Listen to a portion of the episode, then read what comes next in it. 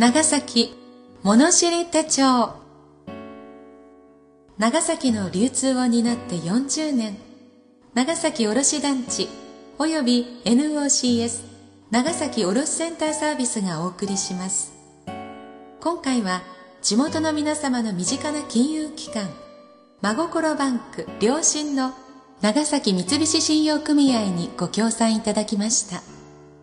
この番組は郷土史家として著名であった故長島昭一氏により昭和の時代 NBC 長崎放送で延べ1万回にわたりラジオ番組として放送された内容を同社が編集発刊した長崎物知り手帳全3巻をテキストとし故長島市のご遺族および NBC 長崎放送の許諾をいただきその中から15エピソードを選び毎週月曜日に配信しております。今回は第14回多県芸の巻をお送りします。読み手は歌の種でありたい歌種の山田睦美です。しばらくの間お付き合いください。多県芸。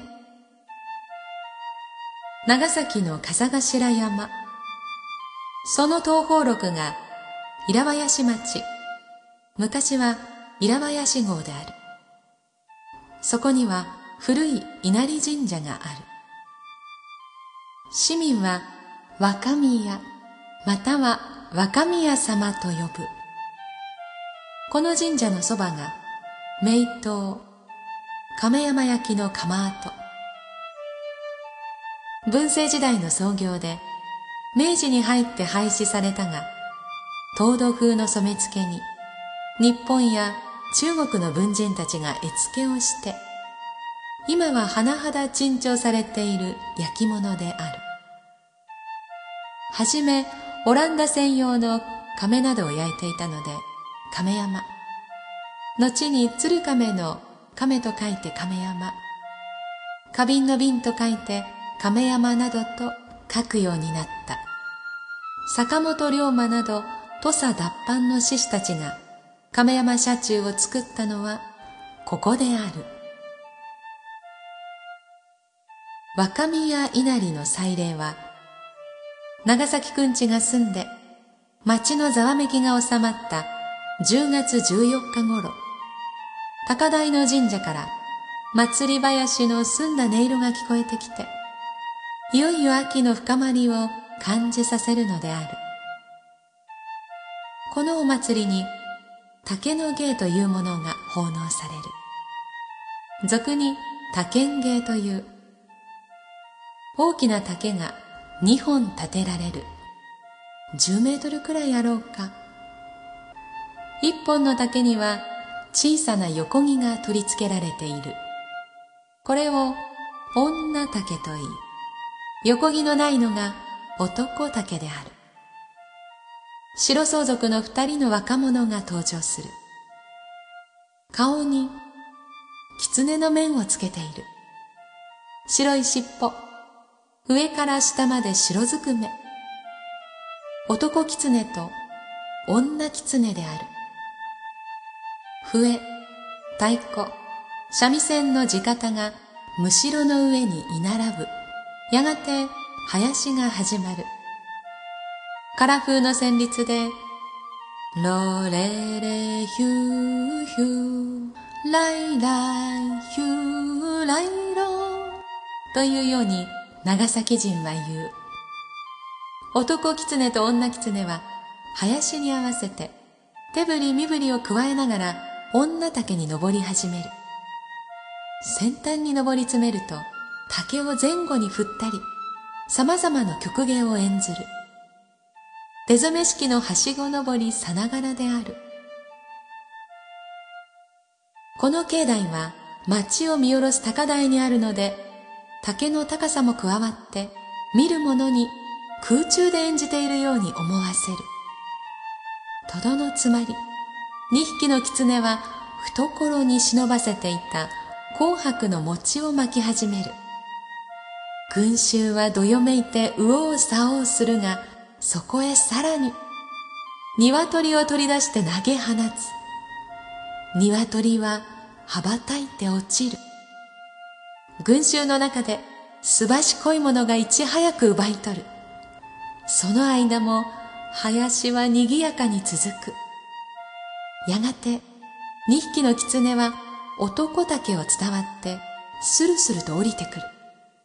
その時女狐はそのまま男狐は逆さまになって降りるのである。竹の芸は中国の羅漢踊りというものの伝承ということだが昔は中国楽器の月金呼吸の類も加わって演奏されたものであろう。長崎諏訪神社の奉納踊りとして岡浦町や八百屋町という町から奉納された時代があった。私の幼少の記憶があるから大正時代まで存続したものと思う。諏訪神社の73段の長坂がお祭りの時には観覧席に早変わりするが女狐男狐が竹を十分に揺り動かしておいてその反動を利用して勢いをつけて長坂の観客の中に飛び込むすると長坂連は歓声を上げて飛んでくる人間狐をよいしょと受け止める。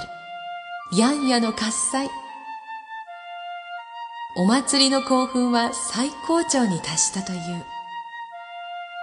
明治大正の長崎人は宴席で竹の芸を披露したものである。角帯などをさっと畳の上に長く伸ばし、竹橋を横木になぞらえ、桃引きパッチに白メリアスのにわか作りの白相続。用意の狐の面をかぶり、他県家を演ずるのを楽しみにした老人がいた。林方は芸者。三味線の裏を叩き、老人は、ロレレヒューヒュー、ライライヒューライローと自ら口ずさんで滑稽な身振りを演ずる。洒落た隠し芸の一つであった。若宮稲荷をまた、勤王稲荷という、薩摩、長州、土佐、肥前の各藩士が、長崎に往来した幕末、必ず当社に参拝祈願したためであるという。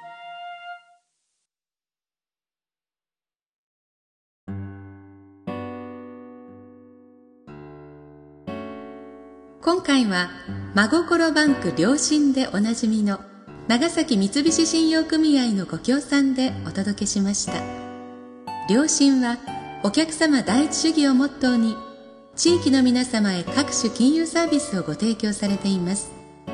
詳しくはホームページをご参照の上ご検討されてはいかがですか？この番組は長崎の郷土の歴史を思い起こしていただく趣旨で今回を含め15回にわたって NOC 長崎卸団地 NOCS 長崎卸センターサービスが配信しております。なおこの番組についてのご意見ご感想は NOCS 長崎卸センターサービスまでお願いいたします。NOCS では長崎物知り手帳に関するクイズ形式のアンケートを楽しいプレゼントをご用意して適宜実施しております。NOCS 携帯電話サイト空民会員へのご登録がまだの方はホームページ上の QR コードを携帯電話やスマートフォンで取り込み会員登録をお願いいたします。次回は第15回目。企画第1弾の最終回です。長崎といえば長崎ブラブラ節ということでブラブラ節講をお送りします。お楽しみに。なお朗読本文には差別的または差別的と取られかねない部分を含むこともありますが著者には差別を助長する意図はなく内容が歴史的事象であることや著作された時期の状況やまた著者が個人であることを勘案し原作のまま朗読しております。ご了承ください。若宮稲荷神社の秋の祭りに奉納されるこの多剣芸。長崎くんちが10月の789の3日間、えー、その後の1415に行われます、えー、お稲荷さんですから神様のお使いとして狐が登場します。約10メートル近い青竹の上でゆらりゆらりとご神徳を喜んで竹やぶで遊んでいる姿なんだそうです、えー、あの姿中国由来のものだということをこの朗読で初めて私知りました。この多県芸の行われる10月の半ばというのはくんちの終わった後でで長崎くんちというのはこう出し物が町をあの練り歩いて庭先回りというので町全体がお服分けが行われてこう清められたような澄んだ空気感が漂う時期です。だけれども踊り町の人たちは、えー、全てを出し尽くしたというり尽くしたという何て言うんでしょうね。虚脱感という言い方で合ってるんでしょうか。次のこう目標に向かうまでのこうインターバルみたいな時期でもありますよね、えー、この長崎物知り手帳第1回のシリーズもあと1回を残すのみとなりました。え白相続の狐がゆらりゆらりと竹の上で揺れるというシーンを読んだんですが最終回の第15回はゆらりゆらりではなくてブーラブーラいたします。気合を入れてお届けいたしますのでまた来週もぜひダウンロードしてください。よろしくお願いいたします。それでは次回までさようなら。うたた寝の山田睦美でした。